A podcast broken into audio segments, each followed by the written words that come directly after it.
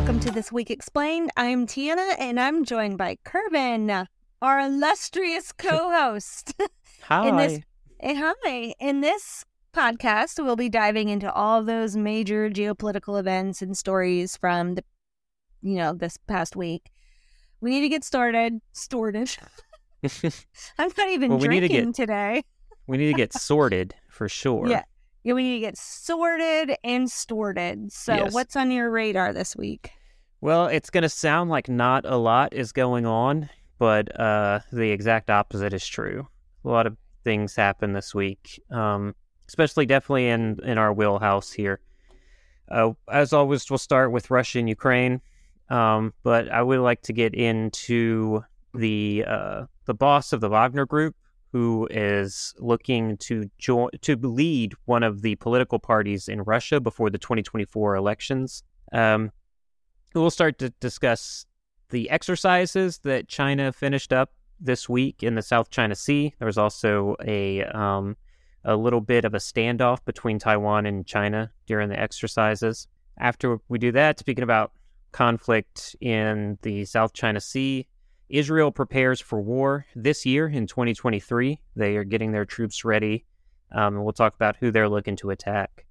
And it would be a preemptive strike. And then we're going to probably spend about seven hours today talking about the big intelligence leak.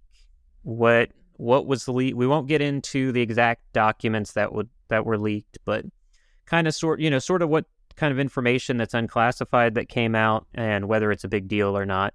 And then we've got breaking news. Uh, well, it won't be breaking when everybody hears it because this will be coming out on Friday, but uh, we'll get into some of the breaking news of what happened on today, Thursday, the 13th of April, where lots of reports came out and the FBI uh, raided a residence in Massachusetts because of this intelligence leak. Oh, okay. Well, I can attest to it being um, breaking news for us because you, you changed everything multiple times today. Yes, six times today I've changed what we Yeah. were talking about.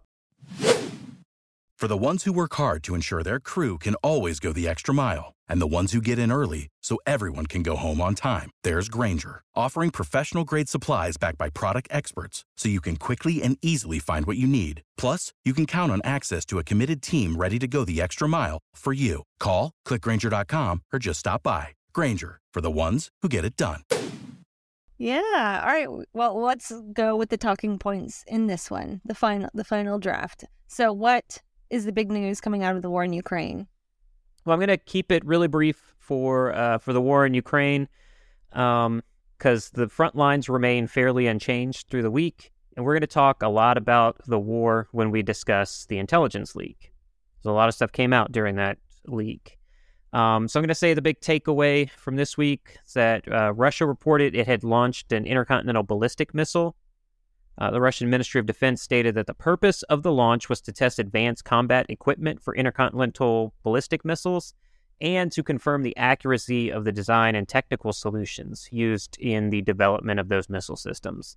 Um, the training warhead of the missile actually reportedly hit its target at a test site in Kazakhstan.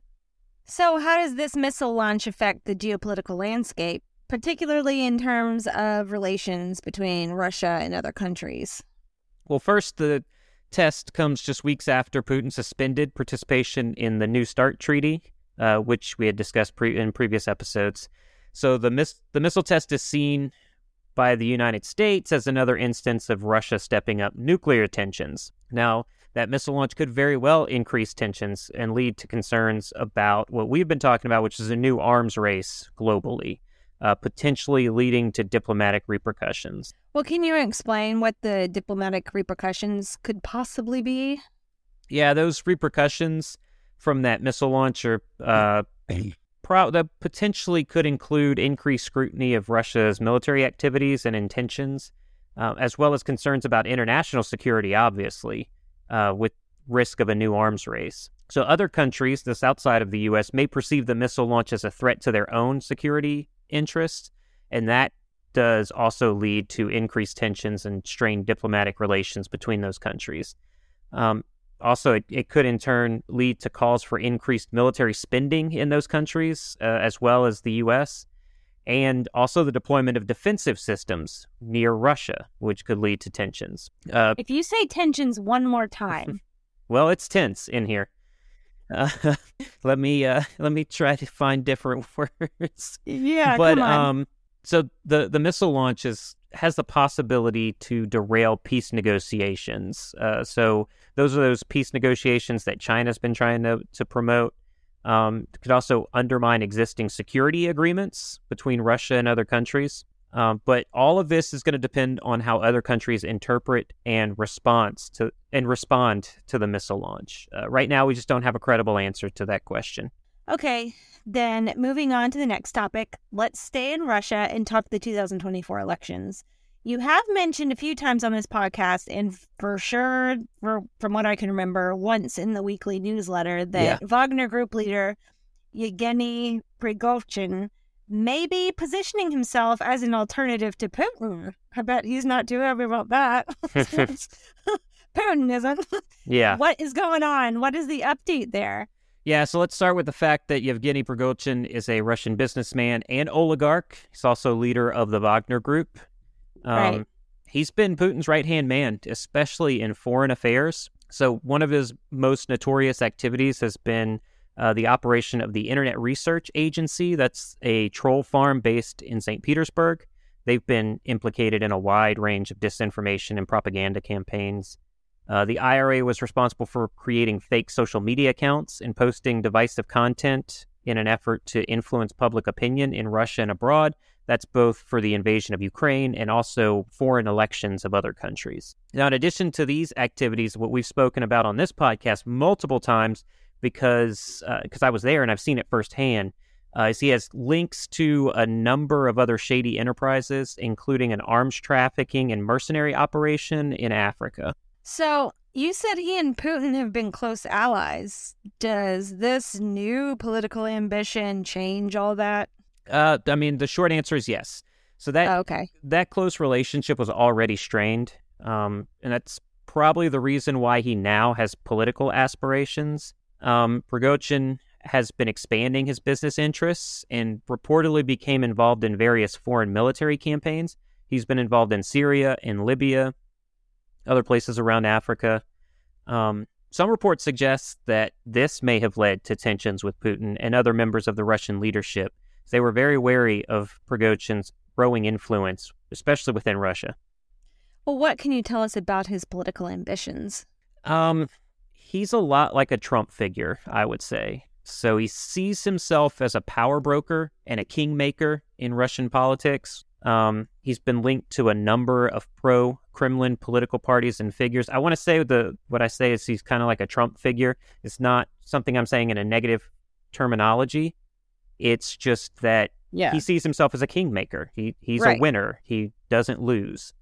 Yeah. Um, that's definitely how Trump, Trump sees, sees himself, himself, in, in the right. U.S. That confidence. Yeah, very confident. He, could give me a little bit of that, just a yeah. little bit. I don't know if that's the kind of confidence you, you're wanting right Asking now. Asking to think I can like make or break somebody just to make it so where I can accept a compliment without squirming. That yeah. would be cool. so, um, without the support of Putin and without the support of Putin's inner circle, it's going to be very difficult for Prigozhin to effectively promote candidates. Um, so the theory now is that He's uh, he says, "I'm not promoting any more candidates. He's going to be the face of the uh, of one of the Russian political parties, which is called a Just Russia for Truth party." Right, I'm sure. Very I'm sure. straight and to the point. Yeah. Well, okay. And possibly so a lie. yeah, possibly, possibly a lie. we'll get. Well, I guess. Well, what do you know about that political party? Because one thing I've learned other um, countries, when they name their political parties, it doesn't necessarily align with what their actual viewpoints are or yeah. what their platforms are. Like the People's Republic. Yeah. Mm, yeah. So, a Just Russia for Truth uh, is a combination of multiple now defunct political parties within Russia, just how the power playing played out. Um, and it's so they're known to support three things uh, heavily. So that's democratic socialism, nationalism, which if we if we think about it in the terms of the United States, those two things do not go together in the United States. Right. You don't see democratic socialist and nationalist working together. Correct. Um, but it is very common in Russia for this. And they also support Eurasianism, which means uh, that they don't view Russia as European or Asian, but they view Russia as its own civilization, its own continent. right. Now, um, it did get voted out of the Socialist International, which is a group trying to promote democratic socialism globally. Like I said, democratic socialism within Russia being aligned It's with different. nationalism, it's got to be different. Yeah, it's a little different. Um, and that was all based off of the uh, A Just Russia for Truth voting in favor of the invasion of Ukraine. So, uh, how have they fared in the last few presidential elections? Well, in uh, 2012, they came in last place with Okay. just under 4% of the vote. Um, so more than Connor is more- getting. I was gonna say Roy, that. more than what Connor Roy is getting yes. in succession. What What is less than 1%? Isn't that? There's less than one. one percent. yeah, we're big Succession fans. Uh, highly recommend that show. And yeah, no spoilers here. No, none. That's it. That's all we're saying. The end. Um, but in uh, 2018, that group, after some infighting, decided not to participate in the election because they knew they would not win. Um, and so they backed Putin in the 2018 election. well, do you think Prigozhin has a shot at winning time? Okay, I don't right now. Like, I don't Okay. think he's going to win in 2024. And I don't think that's what his intentions are right now. He's got to build a base. So, yeah, so yeah, my anal you've got it. My analysis of the situation is that he is positioning himself to take over during the next election cycle. Okay, so 2028. Yes, and we're going to see that start to play out in 2024. Yeah. Um, now, we all know Russian elections are not really a democratic election. Uh, even though that's the case, they do hold importance for Putin's regime, which values the appearance of democracy.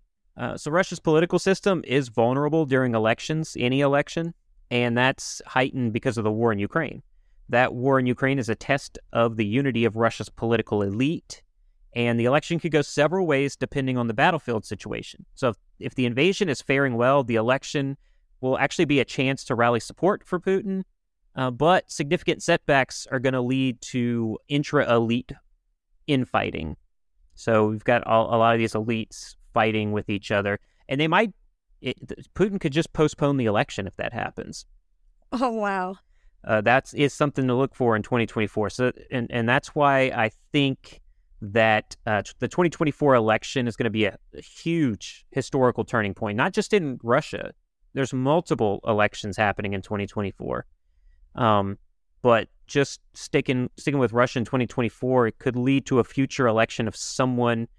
And we talk about Yevgeny Prigozhin, and maybe you think, well, Putin might lose, and we got a new guy in there. I'm going to tell you right now, he is less diplomatic than Putin is. That is the kind of guy I'm talking about that could be worse than Putin. Oh gosh. Well, changing gears just a little bit. Yeah. Let's get to China, which just completed a three-day military exercise coinciding with the Taiwanese president meeting with U.S. Speaker of the House McCarthy, which we all saw that coming. Yeah. We we touched on this a little bit last week, but do you have any updates on what China's intent was and maybe could you get into some of the standoff that occurred between Chinese and Taiwanese naval vessels? Yeah, so it's evident that China's intent with the joint sword exercise that they participated in was to demonstrate its military capabilities and readiness to respond to any perceived threats to its sovereignty over Taiwan. Um, that perceived threat was the Taiwanese president meeting with a high level U.S. official in the United States. Um, so here, here's what happened. So the exercises kind they simulated a blockade of Taiwan, which could be seen as a warning to Taiwan and its allies, uh, but it's definitely a show of strength to the international community that they're able to do this. And so that simulation, it would be so that's the first hint in the future that China is moving to invade Taiwan. they Uh-huh. begin to blockade parts of Taiwan. Um, and it's honestly, it's most likely going to come in the form of a similar exercise, but that exercise is going to end and they will invade Taiwan. So that's a little insider on what to be looking for. Now, Taiwan has responded by reinforcing its own military readiness and it's closely monitoring China's military movements. Also, the U.S. and Japan obviously expressing concerns over China's military activities.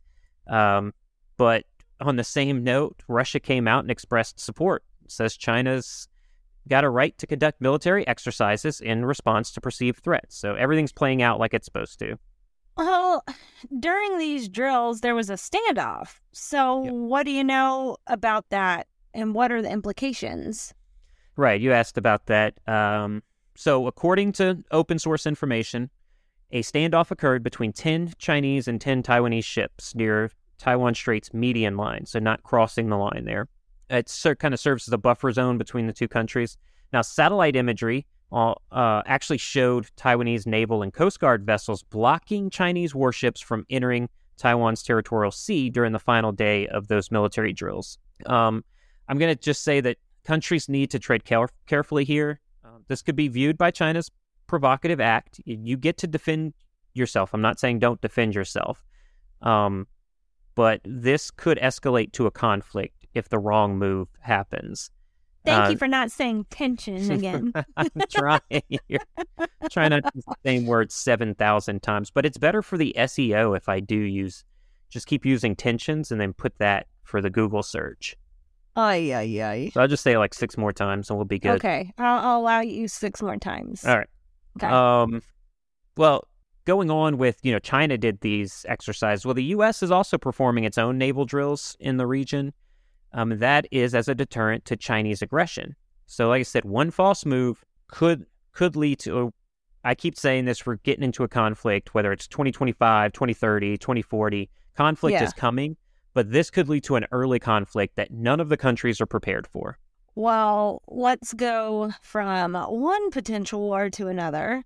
The Middle East is in flux, and Israel is preparing for war.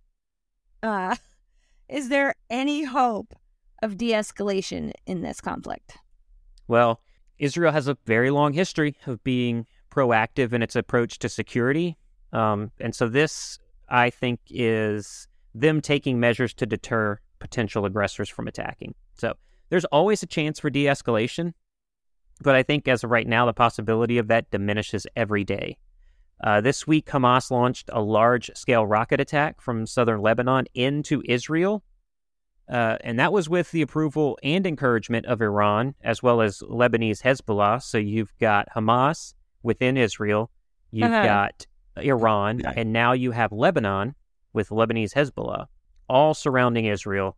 Uh, and this is all part of an ongoing escalation between Iran and Israel because Iran wants nuclear weapons. So Israel sees itself, and this might sound very familiar to people when we discuss the, the whole Russian uh, why Russian invaded uh, Ukraine and what they said they did. They did that because Israel sees itself as being surrounded by its enemies. And so they want to take a preemptive strike against one, if not all of its neighbors. Would the U.S. get involved in a conflict between Israel and Iran? So Israel said that they would go alone if they have to. Um, and the first instinct of the U.S. government will probably be to get involved as much as they are involved in the war in Ukraine, uh, which is sending money and equipment, possibly special operations forces, uh, but kind of keeping the conventional military forces and equipment out of the conflict. If Iran sees successes, or let's say China gets involved, the U.S. is going to step in. They're, going to have to be in there and protect its interests. Um, and those interests are keeping Israel secure. Well, that does make sense. And I, for one, definitely hope for a de escalation as the best solution. But for now, let's move to the next hot topic of the week the massive intelligence leak. I know you had a lot to say about this, so let's just start from the beginning. What happened? Okay. What happened? So I think we're still trying to figure that out. Uh, not everybody. There are some people that are out there saying they know everything that's going on. Uh-huh. That's absolutely false. Yeah. Uh, I could tell you, I'm still digging in to a lot of what's happened. But from all available reports, the documents totaled over a hundred documents with varying forms of classifications. And I, I want to take a moment right here and caution everybody, everyone listening. I caution myself this every day when dealing with classified document leak. It is unwise to share those documents further. And this is not some deep state thing. I'm not deep state Yeah. US government. The the documents even though they have been published and released, they are still classified. And sharing those may make it's not I'm not talking about sharing those is going to be a threat to national security. No. It's going to be a threat to you because you are going to start being questioned by various intelligence agencies and you do not want that spotlight on you Yeah. um, leave that to other leave that to the journalists who are doing this because uh, they're prepared to be arrested. Uh, That's just part of training that they go through. Also, um, even though the media is putting out these headlines, uh, these are some that I've seen: biggest intelligence leak in decades. Uh, U.S. is spying on unwitting allies. The the truth is, most of the information in the documents are no. I we talked about it on the podcast. You know, all government officials know this stuff. It's not breaking news. The the fact that the US spies on its allies and vice versa, that other countries spy on the US, is Yeah. it's not breaking news. We know this. Yeah. So, what are some of the big takeaways and why is it important? I'd say the main takeaway is how the intelligence community was briefing the war in Ukraine.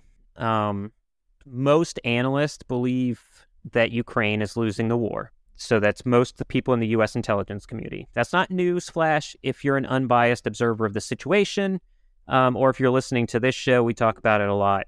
Um, they also said that the U.S. intelligence community lacked confidence. Remember, we talked about the spring counteroffensive? Um, Yeah. U.S. intelligence lacked confidence that that was actually going to work in Crimea.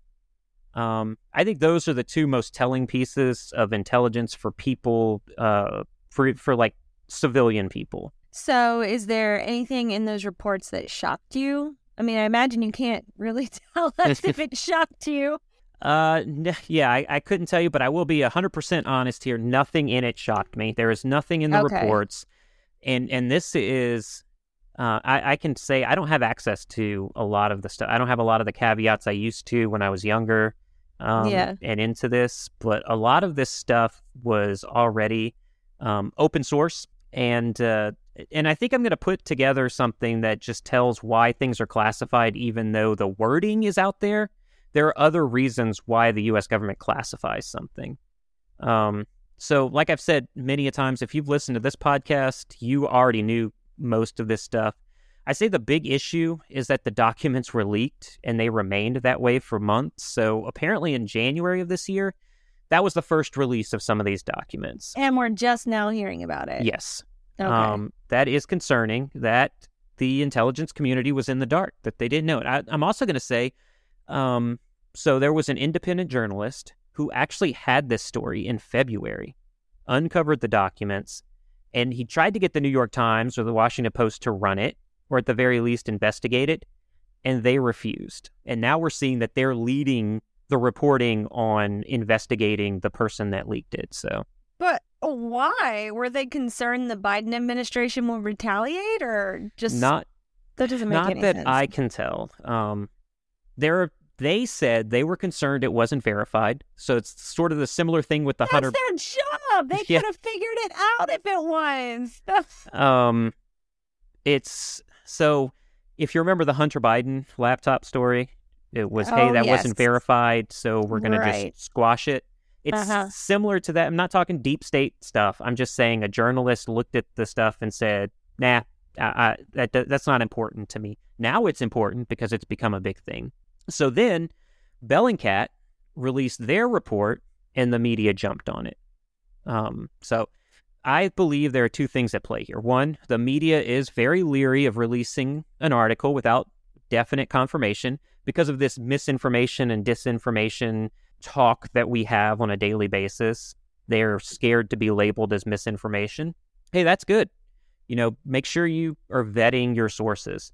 But I also think that the mainstream or, or the new term for them now is the legacy media is really snobby. They are very snobby towards independent journalists, independent researchers. That arrogant attitude has hurt places like the New York Times and the Washington Post. I'm gonna go with the arrogant attitude. That's what I think. Yeah, well, That's you what I know, think informed their decision. I can stand on this soapbox forever. You know me. Well, okay, but not to pull the soapbox out from under you, as you love to pontificate about the media. But we need to get on topic here, okay? Without the ones like you, who work tirelessly to keep things running, everything would suddenly stop. Hospitals, factories, schools, and power plants, they all depend on you. No matter the weather, emergency, or time of day, you're the ones who get it done. At Grainger, we're here for you with professional grade industrial supplies. Count on real time product availability and fast delivery. Call clickgrainger.com or just stop by. Grainger for the ones who get it done.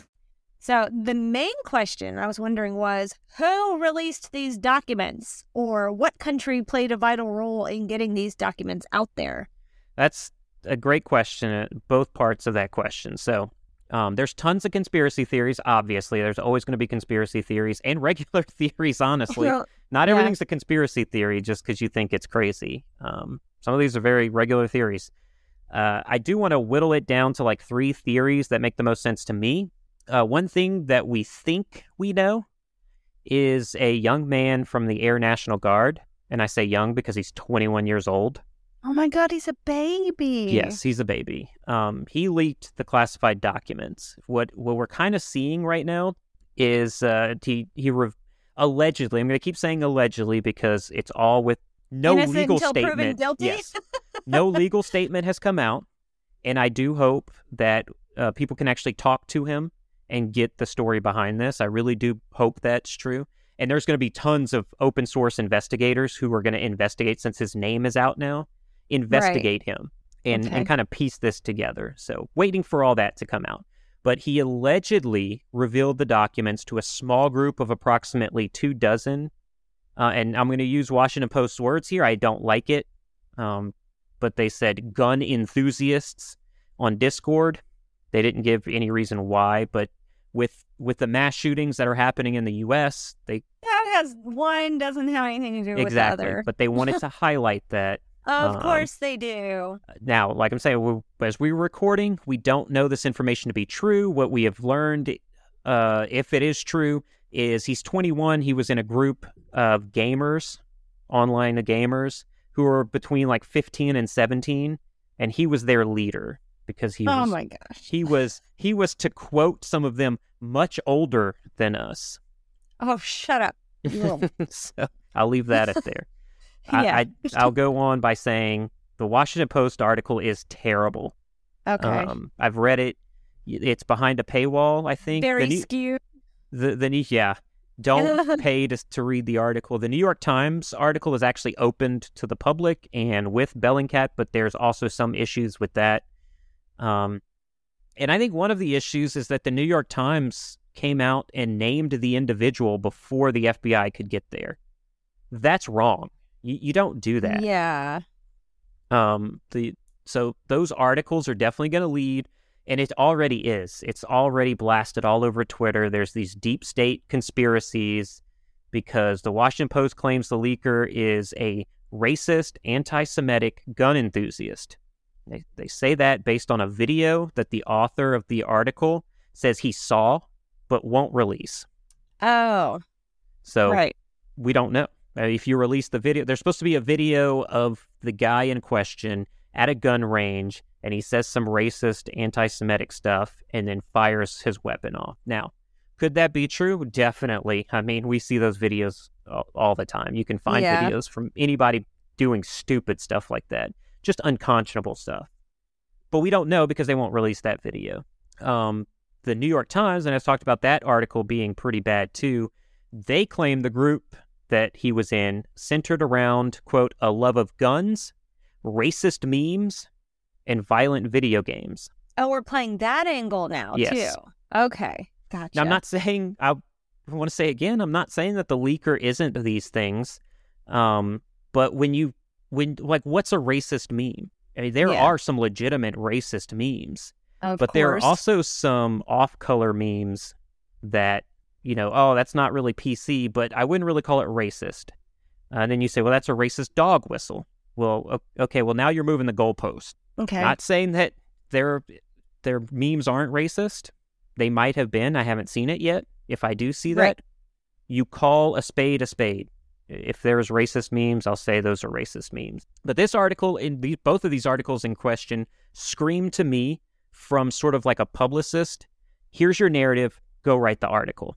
You mean it, it's a person who leaked this, and that person has an agenda for sure, right? The person who leaked it probably has an agenda. I've I've just read in another article, uh, more of a I guess it's more of a, a right wing article, is that the uh, leaker was anti-war, was very Christian and anti-war, which is the Huh. exact opposite of what you would think this group that loves guns, racist memes, and violent video games would be. They they wouldn't be anti-war and sort of peacekeeping. So Yeah, just so- basically, we don't know what his agenda is yet. We're just going on what the reporters are saying, even Yep. though they're not releasing any proof. yeah, about they're this trying to they're trying to lead that this was some sort of alt right leader, pro Russian, um, Uh, and that's not what it was. Well, he as far not as we know, as of right. Well, right.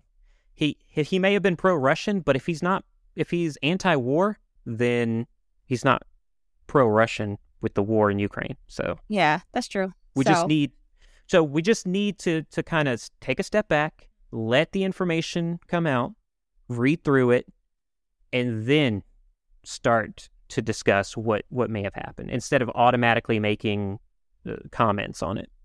Okay, well, oh Let's yeah, run through Yeah. well, well, no, my I was checking my. I forgot we didn't even get to the theories that. Yeah, there. so well, let's get to those theories because you have a couple of them.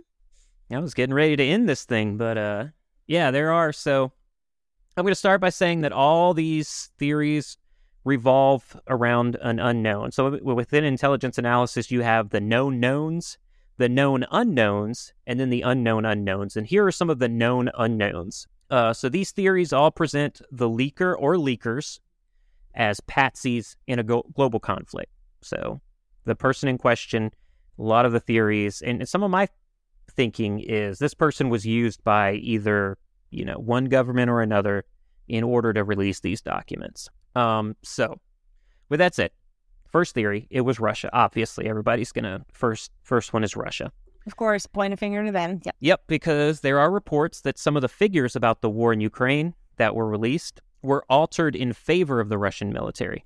So, getting the information out there about the Ukrainian counteroffensive lends some credence to that theory as well.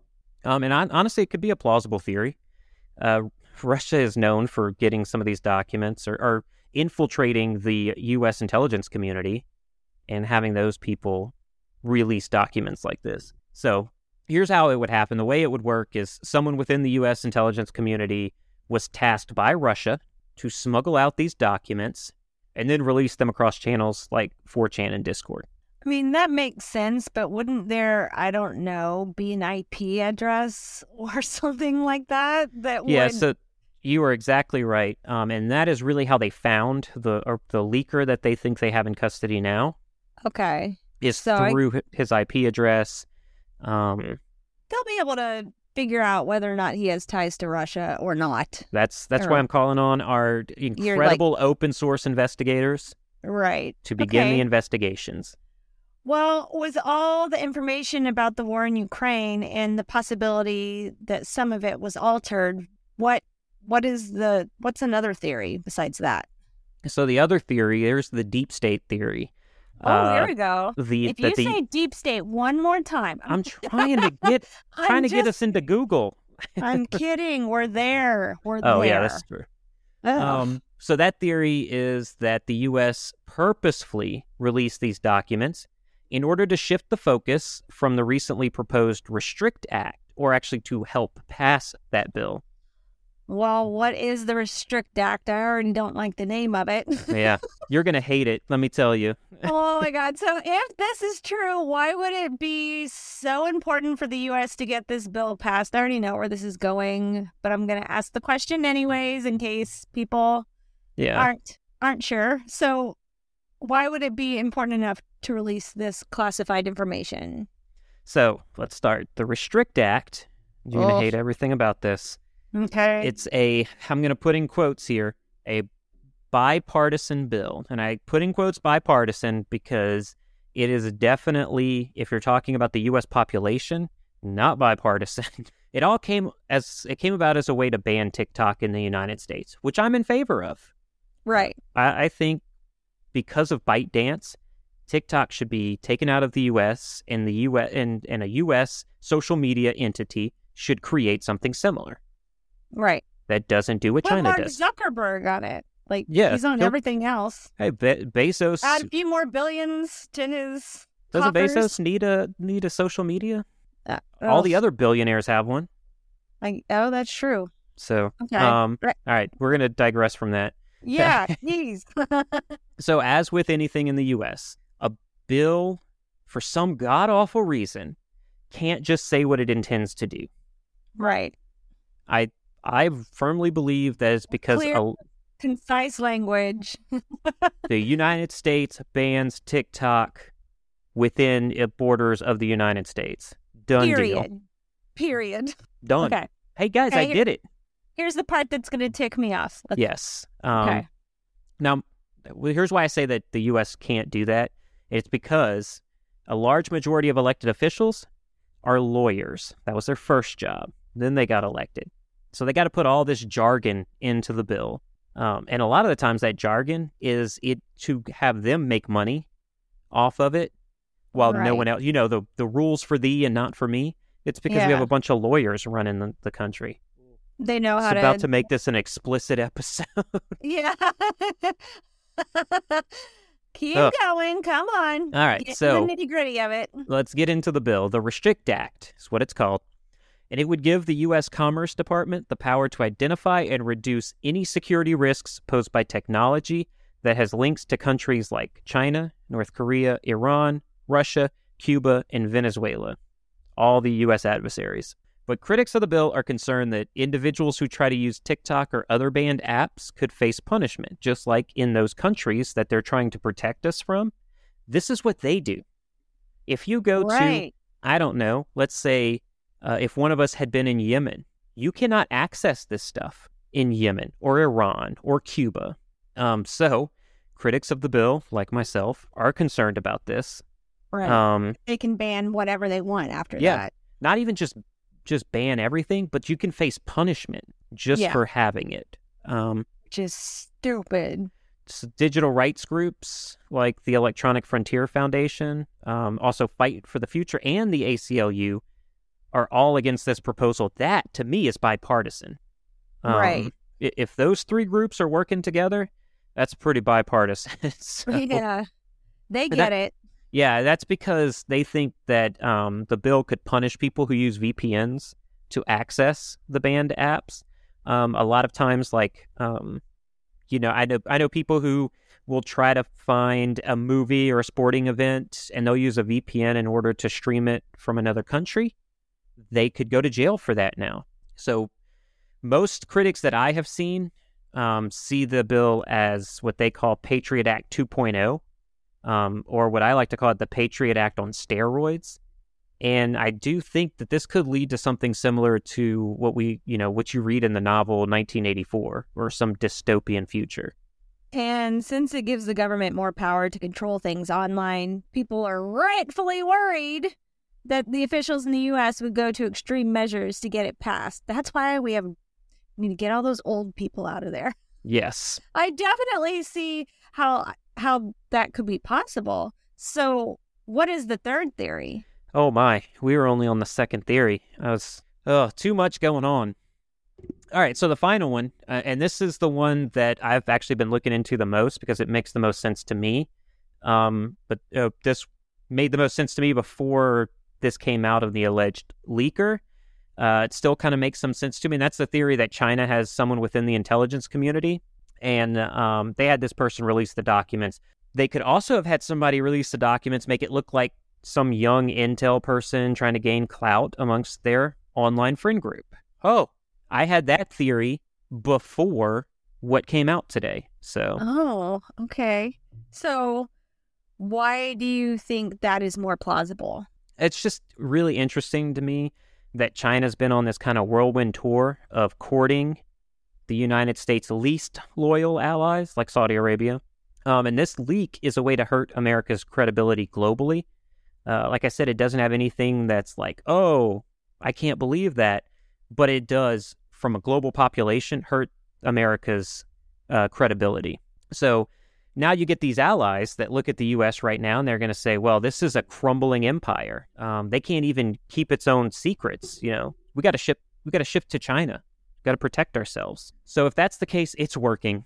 That's happening all over social media. Um, it's the the leak is pulling the American focus away from China towards infighting between the two main political parties. So depending on where you stand politically, you either think this is some, all right, one more time. That's the last time I'll say it.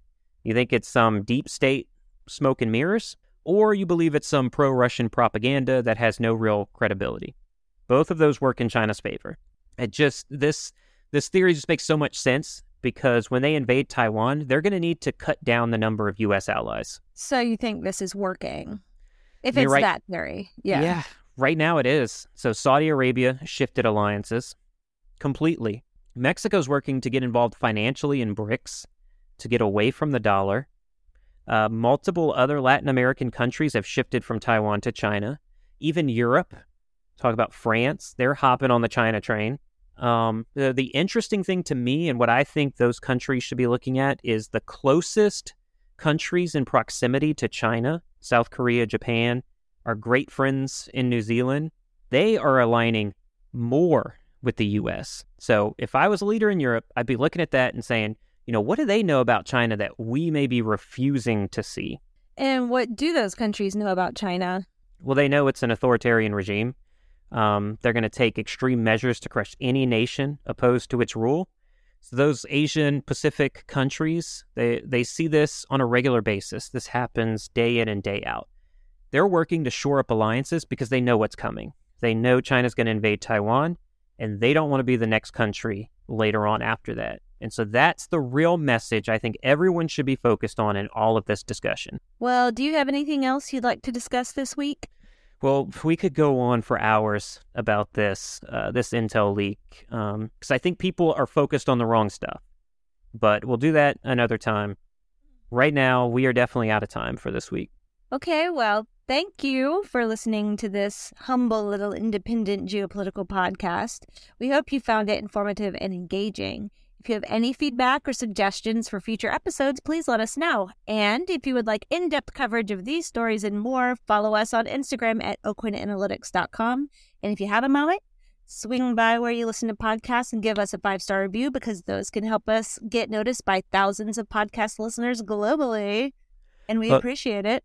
Do you wanna do you wanna make a little statement? Um, so we figured out the date that we are gonna go and do the uh, Screen Echo podcast. Oh yeah, We- Monday. We will be reviewing an older spy film. Um, I don't know if we mentioned what it was, but I'll keep it a secret for now. Uh, Uh, if we if we did on a previous episode, you already then you already know. then you already know. then it's not a surprise. And if you don't know, and we did do that on a previous episode, go listen to every episode over again and see if if we did that. But I, I will say I'm so Please do excited. that. I'm so excited to talk to Josh and Jacob about this movie. Uh, we're really excited. We're going to do that Monday night. I don't I don't know when they'll release it. Probably that Tuesday or whatever. But uh, Whatever. the next episode, we will let you guys know that it's out. Yeah, this is my first guest spot on a podcast, This but I only fun. I only agreed because they're our friends and Yeah, it's a comfortable. You're in a safe it's space. Yeah, it's good. Yeah, it's a safe space for me. definitely For me. All Well, right. Tiana, I want to thank you so much, as always. But until next week, it's getting way way more difficult to do this. But please stay safe out there.